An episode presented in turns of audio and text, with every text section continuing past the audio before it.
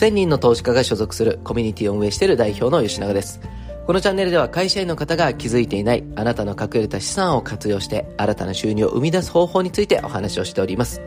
昨日に続いてですね、保険というところをもう少し深く見ていきたいんですけども、これね、タイトルにある通り、実は皆さんが投げてる金融商品、一番身近で一番危なくて損をしてるであろうもの、これが保険です。保険っていうのはですね、皆さんお守りっていうふうにね、思ってるかもしれないんですけども、これ、劣気とした、え金融商品であり、資産形成、資産運用するアイテムの一つになってくるんですね。皆さんがイメージする金融商品って聞くと、増えるか減るかみたいな、まあ、ギャンブルとたまに勘違いする人いるんですけど、まあ、投資信託含めて、えー、どこか証券会社とか銀行で買って、増えれば金融商品と思ってるんですが、違います。お金っていうものが結果的に何かしらの形で返ってくるようになっているもの、これを基本的に金融商品と言います。例えば保険であればですね、あの、どのような形で返ってくるか。投資とかであれば、例えばそれが毎月配当型なのか、年の配当型なのか、それとも保有しといて売却してね、キャピタルゲイン、え売却差益を取るものなのかとかね、いろいろあると思うんですけども、保険っていうのはシンプルですね。満期を迎えるか、入院をするか、亡くなられる、つまり死亡するかっていうのが大きな3つです。あなたが65歳までコツコツ貯めたら、例えば1000万貯めたものが1400万に返ってくるよみたいなのがね、結構あったりしますよね。約40年近くかけて、しっかりとやったら1.4倍ぐらいになる。年利で計算すると、まあ単利で1%みたいなね、ものになってくるんですかね。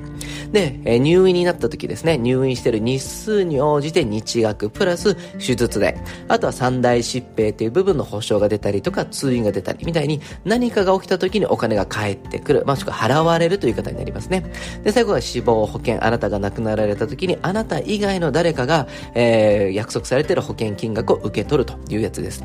つまり、え、お金が返ってくるやり方が違うだけであって、れっきとした金融商品であり、これを活用してやってる資産運用っていうのが、まあ、いわゆる積み立て型ってやつですよね。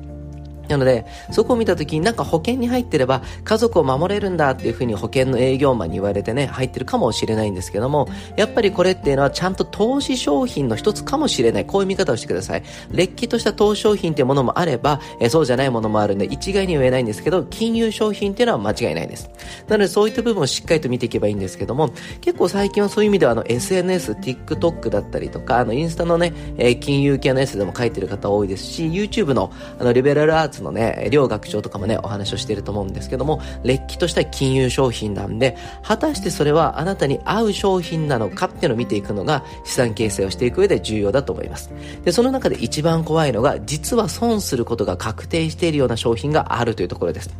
投資であればね、詐欺はもちろんね、あのー、確定している、まあ、損するものだと思うんですけども、保険もね、似たようなものっていうのがあるんですね。えー、一番わかりやすいやつでそう、定期特約付き就寝保険っていう、定期っていうのと就寝保険がガッチャンコされている、ちょっとややこしいやつで、えー、10年ごとにあなたが年齢がね、上がっていくごとに、えー、保険料が大いい1.3倍とか1.5倍のように、どんどんどんどんどんどんどん上がっていくんですね。例えば20代入った時は1万円だったけども、次は1万5千、次2万5千、4万、5万みたいに、本当に4、50代を過ぎたあたり、一番保険を活用する年齢になってくると、保険料がもうすごい金額になってるんですね。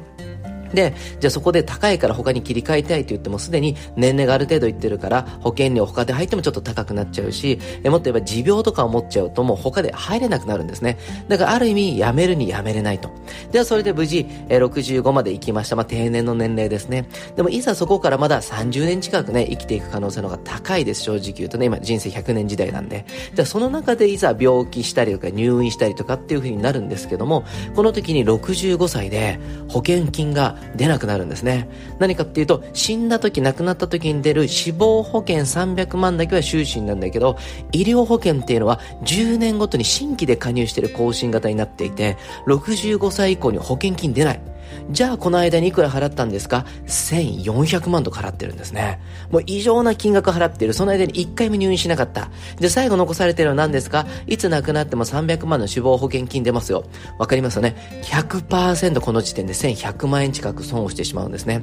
で、意外とザラにこういう保険っていうのがあります。で、これが悪徳だっていうわけじゃなくて、時代に合わなくなったんです。昔であれば寿命が本当に60歳いくかいかないかみたいので亡くなったりするから、まあ、本当に無事、まあ、あの、途中で大きな病気をしたりとか、誰かを守れないような、えー、状態になるんじゃなくて、その前に、まあ、ご寿命を迎えたので終わったんですけど、さっき言ったように人生100年時代っていうのに対して、えー、死亡保険だけ終身で薄くついていて、一番重要な、えー、病気に関する医療っていうところがなくなっちゃう。ってなってくると、え昔は良かった。数十年前はね。でも今の時代にはもう全く合わない。目的も合わない。いざこれから数十年後病気になった時に保険に入ってない状態になってしまう。っていう風になってくるんで、本当ここ見直すだけで1000万円近くのね、差が出てくるって本当にね、いらっしゃるんです。なので私自身もこう保険の見直しとかをですね、アドバイスさせていただくと本当にね、感謝をされてね、うわあなたにね、こう教えてもらえたことで出会えたことで、え本当にこうお金の守り方が分かりましたって方もやっぱ出てくるんです。なのでよければですね、えご自身の知り合いというよりもできれば、えフラットな方、